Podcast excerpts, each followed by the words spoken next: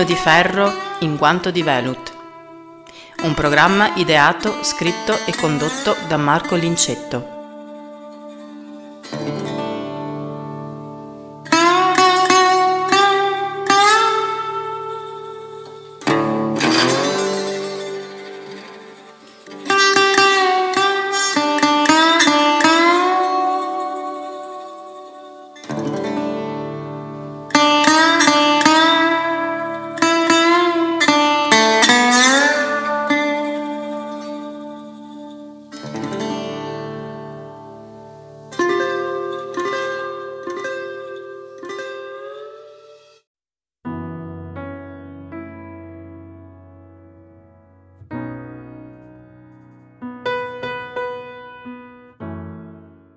Se la prima puntata di questa mia, diciamo così, miniserie dedicata alle grandi canzoni italiane di sempre si apriva con una copertina dedicata al grande Domenico Modugno, ed era, io credo, obbligatorio, questa seconda non può non aprirsi che con un'immagine di Adriano Celentano.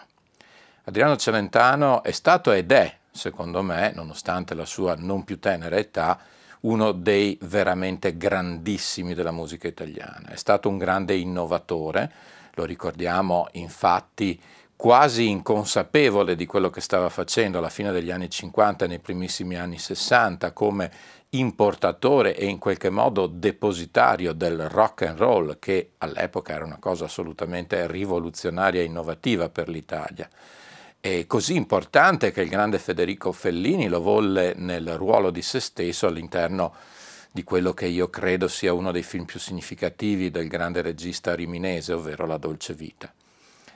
Insomma, Celentano ha segnato la storia della canzone moderna italiana come probabilmente il grande Domenico Modugno e pochissimi altri. Un'altra caratteristica che io ho sempre amato di Celentano è la sua capacità di percorrere i tempi e la sua coerenza, coerenza anche comportamentale, le sue scelte, il fatto che lui abbia da subito visto questa avventura come un'avventura inizialmente collettiva, nonostante certamente anche lui sia una personalità spiccata, un singolo di eccellenza, però ha sempre visto come eh, ariete, come modo di affermarsi in questo mondo, il controllo creativo, commerciale e quant'altro, e non è un caso la creazione del clan, anche se poi nella pratica il clan non è finito benissimo perché siamo esseri umani, come si dice, però queste idee lui le ha sempre mantenute vive, così come ha mantenuto vivo assolutamente il suo impegno ecologico, un impegno ecologico veramente ante litteram, veramente in un momento in cui di tutto si parlava tranne che delle esigenze del nostro bistrattato pianeta. Eh, a metà degli anni 60 canzoni come Il ragazzo della via Gluck, come L'albero di 30 piani, insomma, hanno segnato una svolta e, ripeto, una tendenza. Infine, un'altra sua caratteristica a cui lui ha sempre mantenuto fede, e sottolineo questo termine non a caso, è per l'appunto la sua dichiarata fede cattolica. E anche questo in un mondo senza Dio e senza patria e senza onore, sorrido, ma in realtà non dovrei sorridere perché il mondo dello spettacolo spesso è stato afflitto da questi problemi di mancanza di identità in qualche modo, ebbene questa sua scelta è secondo me estremamente incommiabile. Attenzione, una scelta che non si ripercuote tanto nei contenuti. Lui raramente nelle sue canzoni parla eh, di fatti religiosi tout court, eh, raramente, per non dire quasi mai, si pone nel ruolo del santone, del predicatore. Ecco, forse giusto in quel film un po' sfortunato che fu Joan Louis, ma a parte, ripeto, rarissimi episodi, è più proprio nel comportamento quotidiano, nell'atteggiamento nei confronti del lavoro, dell'arte, che si evince questo substrato e questa sua coerenza. Ebbene, Celentano, ripeto, ha eh, creato talmente tante canzoni di grande successo, innovative, sia lui stesso come autore, vuoi dei testi, vuoi delle musiche, sia come interprete. Nella prima puntata, parlando di Nel blu dipinto di blu, a un certo punto commetto un clamoroso refuso e dico azzurro, riferendomi evidentemente a Nel blu dipinto di blu, refuso che mi è stato eh, più volte sottolineato nei commenti. E questo perché proprio negli, poco dopo la, la, il grande successo di Nel blu dipinto del, di blu arriva quest'altro successo eh, mondiale, sicuramente italiano, ma che ha travalicato i confini, che fu Azzurro, un brano meraviglioso scritto da Paolo Conte, che era un giovane del clan, per così dire, appunto per Adriano Celentano. Al di là di tutti questi brani è veramente difficile andare a sceglierne uno come particolarmente significativo in tutta questa lunghissima e clamorosa carriera di Adriano. Potrei parlare del mondo in mi settima, altro brano assolutamente innovativo, una sorta di talking blues, come direbbero gli americani, tutto costruito appunto su questo accordo in mi settima, dove Celentano affronta e snocciola da par suo i mali del mondo. Infatti il brano si inizia con la famosissima apertura appunto in mi settima, apro il giornale, no, prendo il giornale e leggo che al mondo di giusti non ce n'è e poi parte la litania su tutti i mali del mondo. Eravamo alla fine degli anni 60, ma riprendendo quel testo possiamo replicarlo pari pari oggi. E allora qual è la canzone che ho scelto oggi? È veramente una canzone clamorosa per il mondo della canzone italiana, ma in generale, come vedremo, per tutto il resto del mondo occidentale, quantomeno ed è Prisen Colin Ensinal Chusol. Questo titolo complicatissimo è una canzone che nasce un po' per caso, ma forse un po' no, nel 1972, 72-73, viene pubblicata nel 73 ma nasce nel 72, e che poi verrà inserita nell'album Nostal Rock. Eh, ebbene, Celentano stesso dice come lui aveva scritto una melodia e a un certo punto improvvisò eh, questo testo che in termini tecnici si chiama glossolalia, ovvero un testo con una serie di fonemi che in realtà non si riferiscono ad una lingua in particolare, ma sono utili a sottolineare e a creare il ritmo che il testo dovrà avere, il testo potenzialmente definitivo. Fatto sta che questo testo definitivo non ci fu mai. Questa glossolalia utilizzata da Celentano, che all'epoca non conosceva la lingua inglese, lui in realtà sostiene non averla mai conosciuta, io credo che in realtà lui la parlotti almeno un po', però sicuramente è un testo che rimanda a certe sonorità della lingua inglese, più, più volte viene ripetuta all'interno di questo scioglilingua, molto ritmico e ritmato il termine all right, che giustamente viene scritto all right come si legge in italiano e non all right all'inglese, perché lui dice proprio all right. E, e così via. Eh, non è eh, una tecnica eh, così rara, c'è un altro grandissimo autore teatrale, scrittore, uno dei giganti assoluti della letteratura di tutti i tempi, anche premio Nobel, che fu appunto Dario Fo, che divenne famosissimo per il suo Gramelò, cioè una lingua eh, misto latina italiana in realtà inventata, ma che immediatamente faceva capire il senso del contenuto, una lingua finto medievaleggiante con cui lui divenne appunto famoso e grazie alla quale poi vinse anche il premio Nobel. Ebbene, questo Prison Colin Ensinal Chusol dal punto di vista linguistico è assimilabile sicuramente al Gramlò di Dario Fo. Ma la cosa più clamorosa è, secondo me, invece proprio l'aspetto musicale. Eh, molti critici e anche molti musicisti anglosassoni, americani in particolare, vanno quasi a identificare in Prison Hansen al Chusol una delle radici del rap moderno. Infatti il ritmo è esattamente quello che poi prenderà il rap successivamente. Ovviamente in quel momento parliamo di un brano acustico con una clamorosa sezione percussioni, batteria percussioni, dei fiati molto black, per così dire, e quindi un brano che paradossalmente quando uscì, nonostante fosse stato scelto come sigla di una trasmissione radiofonica molto importante che era Gran Varietà, in Italia non ebbe subito un grande successo. Entrò nelle classifiche di mezza Europa, in Francia, in Lussemburgo, in Germania e anche al settantesimo posto della classifica americana, proprio per sottolineare questa internazionalità e questa forza innovativa sia dei ritmi sia del modo di proporre un testo quasi parlato. E questo dà il segno dell'importanza del brano. Il successo poi in realtà eh, arriva anche in Italia ma a scoppio ritardato per così dire. Infatti il brano verrà poi ripreso nel 1974 e proposto in due celeberrime trasmissioni televisive dell'epoca. Ora dovete sapere che se oggi quando si parla di un successo televisivo si parla, che so, di uno share di 3, 4, 5 milioni di spettatori, all'epoca, in un'epoca in cui esisteva solo il primo canale e il secondo canale Mamma Rai, una trasmissione di successo faceva 22, 23, 24 milioni di spettatori, quindi qualcosa di veramente clamoroso.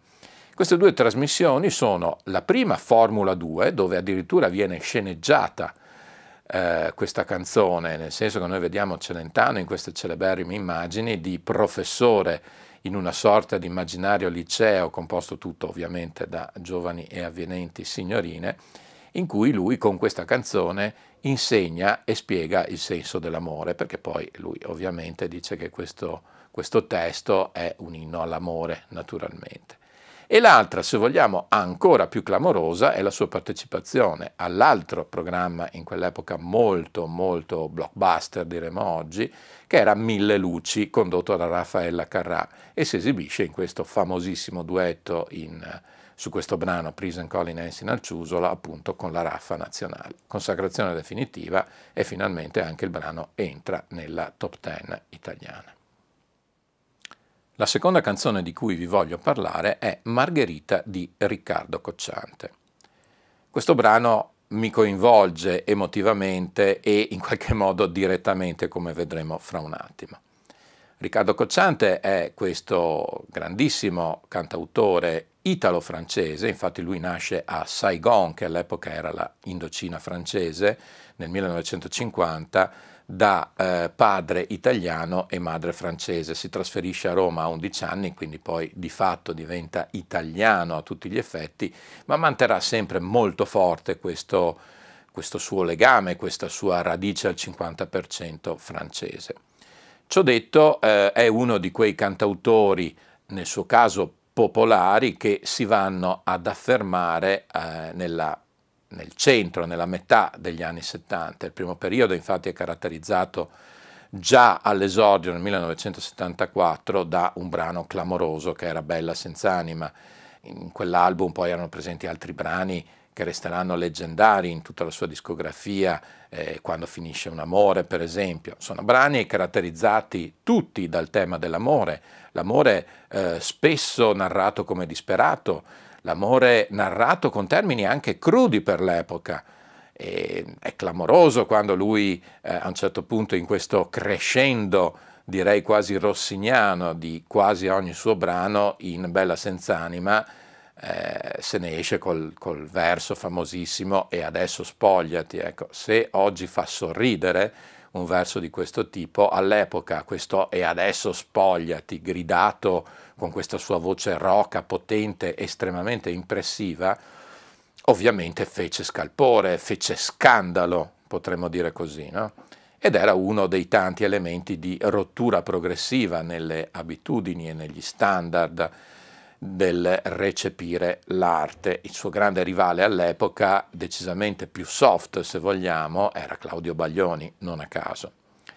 Baglioni Cocciante nei primi anni 70 si contendevano un po' il ruolo di alfiere e cantore dell'amore, uno più poeticamente soave, Baglioni, e l'altro decisamente più aggressivo, più disperato, appunto Cocciante. Margherita nasce eh, come brano inserito nell'album del 1976 Concerto per Margherita ed è eh, firmata alla pari sia come testo che come canzone dallo stesso Riccardo Cocciante e Marco Luberti, che era il suo coautore dell'epoca. C'è una storia curiosa e anche simpatica sull'origine del testo di Margherita. Infatti, al termine della stesura di tutti i testi di, eh, di tutto l'album, dando per scontato che appunto tutti i testi fossero scritti, ci si rese invece all'ultimo minuto conto che ne mancava uno, esattamente il testo del brano Margherita, per cui esisteva già la musica. A quel punto in fretta e furia decidono di pensare a qualcosa e eh, nel sonno, eh, alle tre di mattina, Marco Luberti si sveglia con l'incipit di questo brano, che è, il famosissimo Io non posso stare fermo con le mani nelle mani, eccetera. Immediatamente lo comunica a Cocciante, il quale, grazie a questo abbrivio, va poi a completare il disperato testo d'amore di questa famosissima canzone. L'aneddoto che riguarda la mia vita personale dell'epoca è eh, molto legato appunto a Margherita perché eh, sarò banale, come si usa dire, ma eh, viene legata anche al mio primo adolescenziale amore, i classici primi amori adolescenziali, gli amori disperati, gli amori in cui si idealizza la ragazza oggetto di questo amore, che poi nel 90% dei casi non corrisponde e infatti così fu nel mio caso. Ad aggravare tutto questo è il fatto che questo mio primo ideale amore si chiamava esattamente Margherita, voi potete immaginare quindi quanto la, l'associazione con questa canzone di eh, Cocciante venisse quasi eh, automatica. Io ricordo addirittura che eh, così per manifestare questo, questo amore mi organizzai una cosa clamorosa era l'estate del 1978 in particolare, quindi un paio d'anni dopo la, l'uscita e il successo di questo brano di Cocciante, dicevo appena terminata il terzo anno di liceo che facendo il liceo classico si chiamava prima liceo, visto che i primi due anni si chiamavano quarta e quinta ginnasio, dicevo al termine della prima liceo, giugno, mese in cui casca anche il mio compleanno, decido di organizzare quindi una clamorosa festa, le festine che si facevano all'epoca. All'epoca non si usava molto andare in discoteca, ma la discoteca in qualche modo si ricreava in casa con l'amico dotato dell'impianto ad alta fedeltà, di grande potenza, con l'amico dotato delle, delle, luci psichedeliche, come le chiamavamo noi, null'altro che delle lampadine colorate che venivano collegate a una elementare centralina che in base agli impulsi della musica faceva eh, muovere, cadenzava l'illuminazione della, della, saletta domestica in cui questi ragazzini ballavano i successi del momento. Successi del momento che, a differenza di quanto accade oggi, si alternavano sapientemente fra brani veloci, sincopati, e quindi tutti si scatenavano, ai famosi lenti i lenti cheek to cheek che potevano occupare anche delle mezz'ore intere e che erano il terreno di conquista, per così dire, no? il momento dell'approccio più diretto, più fisico con le nostre amiche dell'epoca, qualcosa che a pensare a come si svolgono i rapporti fra i giovani oggi fa sorridere e forse anche un po' commuovere, se vogliamo, ma tant'è questo è il passato. Ebbene, attorno a questa Margherita intesa come canzone, intesa come amore, primo amore giovanile adolescenziale, io costruì tutto questo evento, evento che ovviamente franò clamorosamente nel momento in cui la povera Margherita di turno, cascando dalle nuvole, eh, non corrispose a questo amore. Ebbene, è andata così e credo anche in questo di essere accomunato alle vicende di tantissimi miei coetanei. E questo è il mio contributo su questo brano, peraltro bellissimo, del grande Riccardo Cocciante. Il terzo brano di cui vi voglio parlare è invece Il carrozzone. Il carrozzone che è uno dei brani più celebri, famosi e devo dire veramente belli di Renato Zero. Renato Zero, al secolo Renato Fiacchini, anche lui nasce nel 1950 e si afferma fin da giovanissimo, alla metà degli anni 60, già 14enne, 15enne, aveva i primi ingaggi. Pare che il nome eh, di Zero, Renato Zero, derivi proprio da una, un'accoglienza non proprio entusiastica che gli veniva riservata alle prime esibizioni. Pare che infatti il pubblico romano eh, dell'epoca, eh, che non andava molto per il sottile se non c'era un pieno gradimento verso quello a cui assisteva, gli urlasse dalla platea, nella migliore delle ipotesi, 610, 610. Eh, Renato Fiacchini, che in realtà, oltre ad essere uno dei più grandi autori in assoluto della canzone italiana, con oltre 500 brani scritti, credo eh, 44 album pubblicati, insomma veramente un curriculum impressionante, dicevo, oltre ad essere uno dei grandi autori, è anche persona di rara intelligenza e eh, di rara ironia, di grande capacità fabulatoria, quelle persone che appunto nel momento in cui ti urlano 610 dicono ah bene, ottimo, allora questo diventerà il mio nome. Ecco, questa, questa è la forza delle grandi personalità a cui corrisponde appunto Renato Zero. Renato Zero poi si afferma negli anni 70, beh, da una parte anche con dei ruoli eh, in, nei primi musical per così dire, italiani importanti dell'epoca. Si ricorda l'Orfeo 9, ad esempio, dove fra l'altro incontra, conosce Loredana Bertè e la sorellona Mia Martini, di cui parleremo fra un attimo. Quindi diciamo eh, è inserito in questo humus artistico innovativo e anche rivoluzionario di quegli anni favolosi che furono gli anni 70, anche per quanto riguarda la scena musicale pop e dintorni italiana. Dico pop e dintorni perché l'Orfeo 9 in realtà era più prog che pop come opera, ma non vogliamo parlare di questo oggi.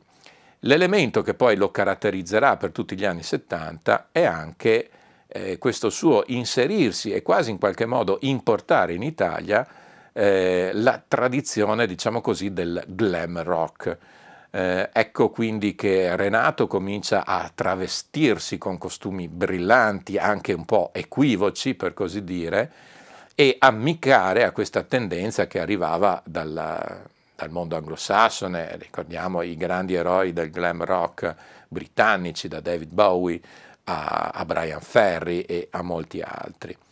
Questa sua posizione, anche sessualmente un po' equivoca, questo so, questa sorta di gender fluid, eh, forse più manifestato che vissuto direttamente, eh, è un'altra caratteristica di questo suo porsi. E a questo proposito permettetemi di aprire una parentesi importante, perché insomma c'è da dire che oggi sono diventati tutti questi argomenti divisivi. Esiste eh, la cultura che in qualche modo ti vuole imporre il, la cultura, l'obbligo del rispetto del gender fluid. Cioè oggi politicamente viene tutto violentato e imposto a chiunque, anche a chi magari la pensa diversamente.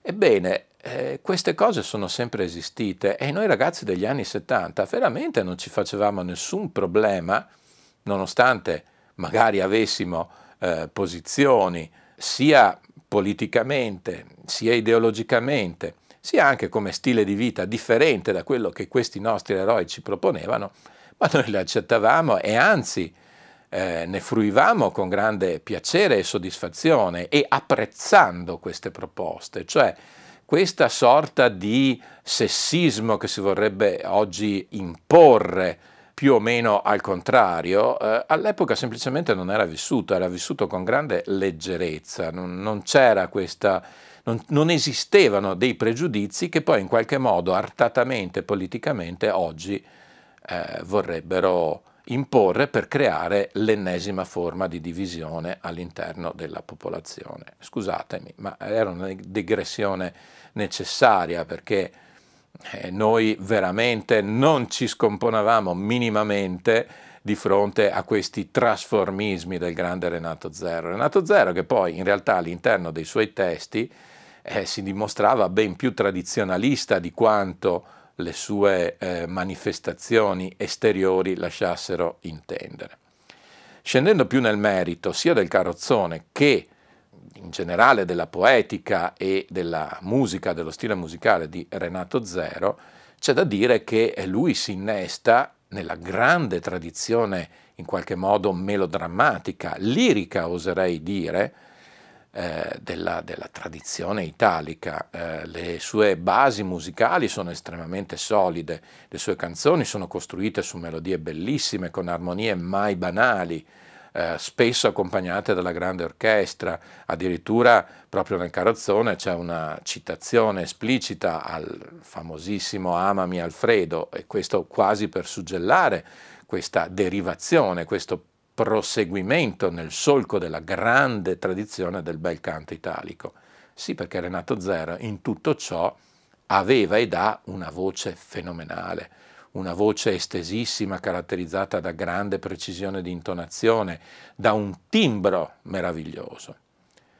Anche qui una piccola nota personale, io in quegli anni ebbi l'occasione di vedere due volte Renato Zero dal vivo, nel 1977 e poi nel 1979. Nel 1979 lo ricordo con particolare affetto, era il famoso Tour Aero Zero che lui compiva all'interno letteralmente di un tendone da circo che si spostava di città in città con un grande spiegamento di figuranti in scena, insomma era già eh, antelitteram un grande spettacolo anche visivo e non solo musicale. Bene, arrivò a Padova in quella metà del maggio del 1979 in cui io stavo completando il quarto anno di liceo e ricordo benissimo come il concerto fosse un martedì sera e il mercoledì successivo io avevo un'interrogazione, anzi avevo cinque interrogazioni.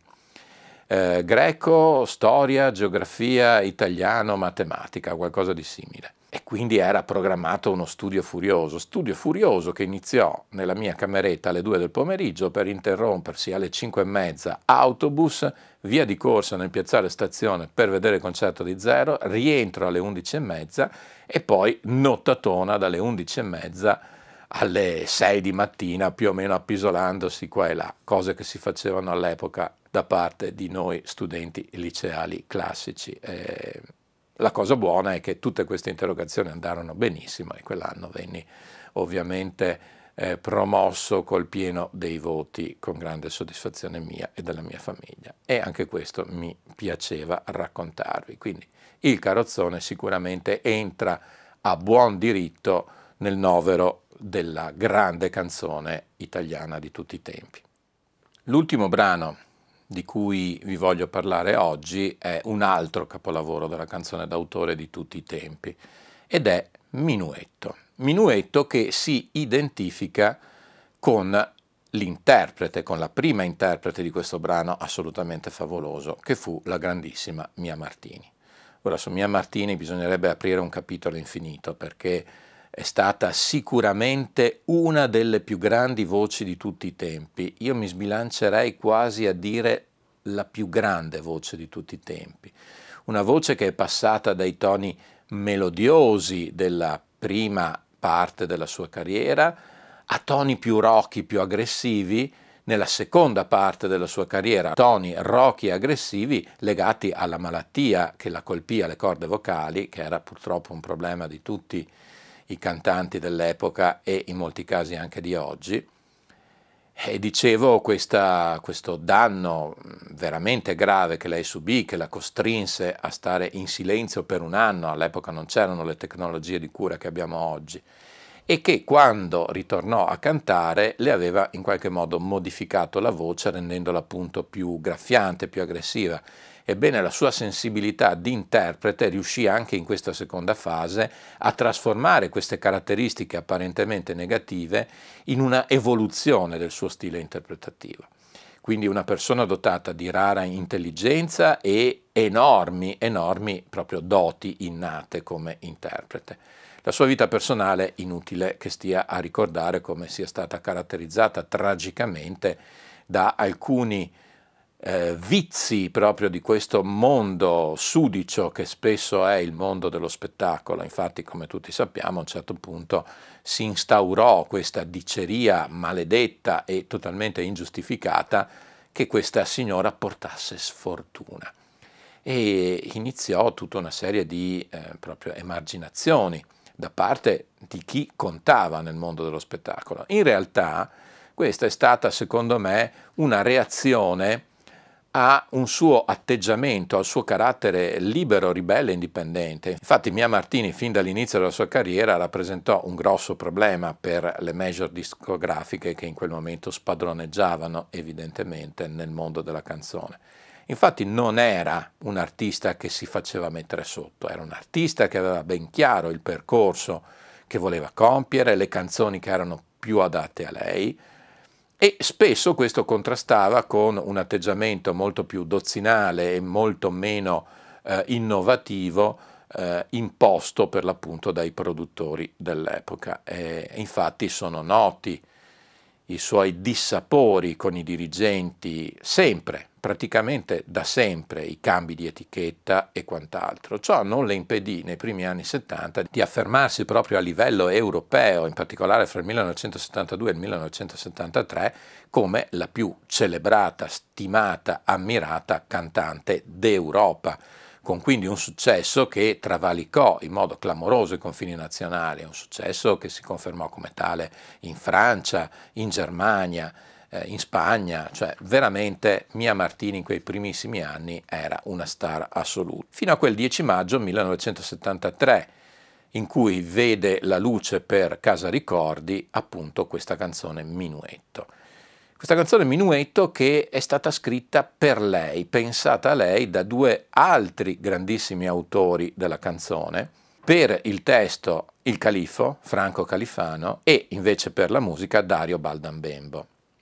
Eh, musicalmente diciamo subito che Minuetto è una piccola rapsodia, proprio per come si sviluppa la trama musicale eh, del brano, quindi è decisamente sofisticata anche come approccio per l'epoca nel mondo della canzone.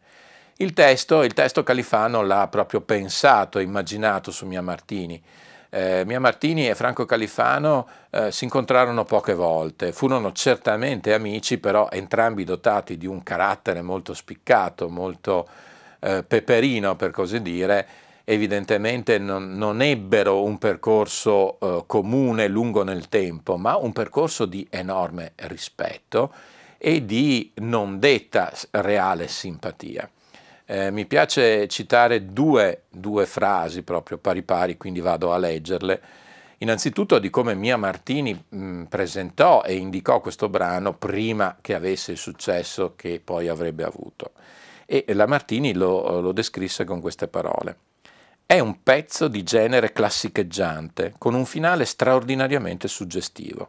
Piacerà alla gente di palato fino, ma siccome oggi i gusti si sono affinati, dovrebbe piacere anche al grande pubblico. Questa è una frase che mi dà i brividi perché corrisponde alla realtà di quell'epoca, cioè quella era un'epoca in cui il pubblico affinava il gusto, in cui il grande pubblico sapeva riconoscere il bello dal brutto, in cui il grande pubblico non subiva l'attacco mediatico di qualunque nefandezza come succede oggi. Era un grande pubblico che ascoltava la musica perché gli piaceva ascoltarla, non perché era imposta da un qualche sistema incombente, dal potere con la P maiuscola. E questa è una frase che mi stringe il cuore. Invece il commento del grande califfo è il seguente e qui proprio riassume brevemente anche il rapporto che caratterizzò i due. Il nostro incontro risale al 73. Avevo appena finito di scrivere Minuetto e sentii subito che si trattava di un pezzo del quale Mia Martini avrebbe colto perfettamente tutte le sfumature, la sua storia d'amore disperato. Glielo affidai e Mia vinse il Festival d'Europa e il Festival Bar. In qualche modo Minuetto segnò il suo grande successo, la nascita di un interprete impareggiabile che osservava il mondo e gli uomini con una straordinaria sensibilità non ci legava una frequentazione assidua, anzi sono poche le occasioni nelle quali io e Mia ci siamo ritrovati vicini a parlare di musica, di quella musica che per lei era in qualche modo uno strumento di liberazione, un modo per dimenticare. Mia Martini è morta giovanissima, in condizioni ancora tutto sommato non chiare, ma sicuramente è morta di dolore, io di questo sono assolutamente certo.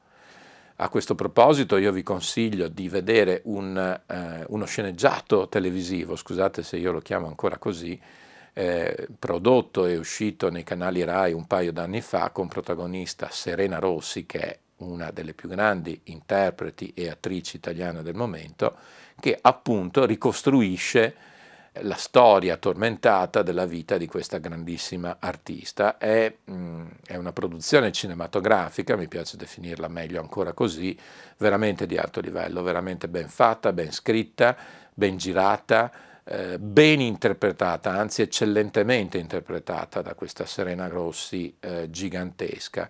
Eh, è una storia raccontata in qualche modo in uh, background, visto che eh, il presente della vicenda è tutto centrato attorno a quel clamoroso festival di Sanremo in cui Mia Martini presentò Almeno tu nell'universo, uno dei brani che ovviamente è diventato, come è stato pubblicato, è diventato già un classico per la sua bellezza e la sua potenza, scritto dal grande Bruno Lauzi. Ecco, io concludo qui questa lunga narrazione oggi dedicata a questi quattro brani veramente significativi e importanti e vi rimando all'ascolto finale che ancora una volta non può essere che un omaggio a uno di questi brani, l'ultimo in particolare Minuetto. Infatti nel marzo del 2020 è uscito questo mio primo disco prodotto per i Baraonna, questo straordinario quartetto vocale italiano che in qualche modo eh, incrocia il ricordo del quartetto Cetra da una parte e Manhattan Transfer dall'altra, che ne hanno fatto una versione assolutamente struggente che chiude il disco, con un arrangiamento per le loro quattro meravigliose voci in solitudine accompagnate dal pianoforte, suonato peraltro dal grande Vito Caporale. Quindi vi ricordo di iscrivervi al canale Valut Luna se ancora non l'avete fatto e se vi interessano e vi piacciono i contenuti da noi proposti e inesorabilmente, inevitabilmente, anche per oggi, that's all, folks.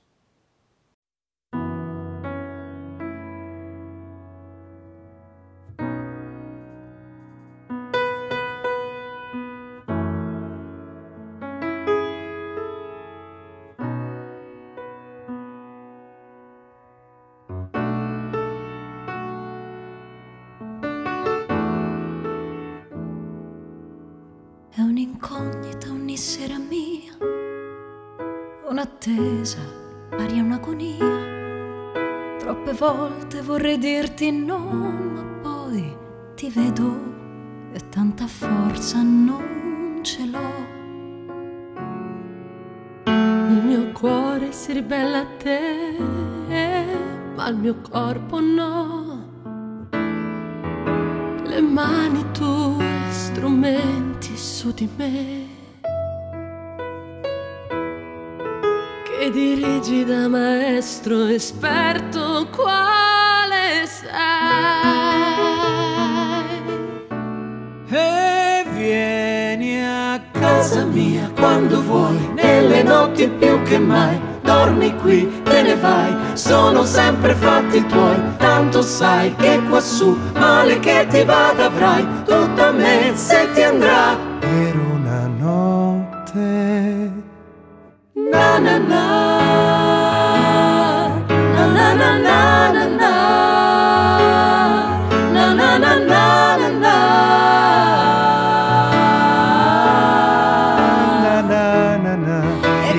sempre più la solitudine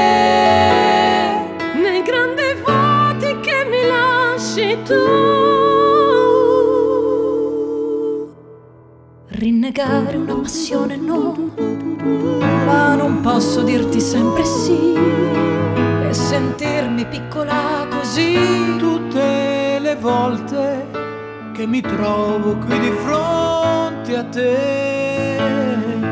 Troppo cara la felicità per la mia ingenuità. Continuo ad aspettarti nelle sere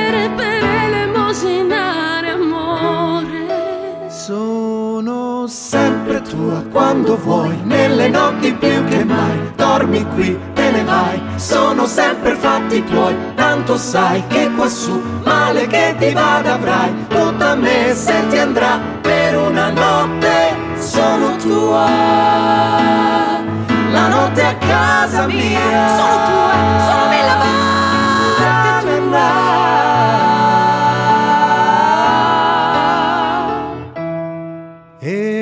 la vita sta passando su noi, di orizzonti non ne vedo mai.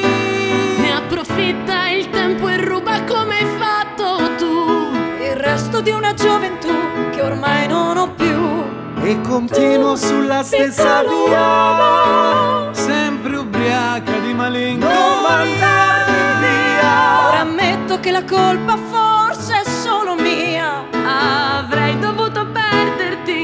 ha cercato. Na na na. Minuetto suona per noi. La mia mente non si ferma si odia e poi si ama. Ammazza l'amore vero che sorriso ha. Pensieri vanno e vengono, la vita è così.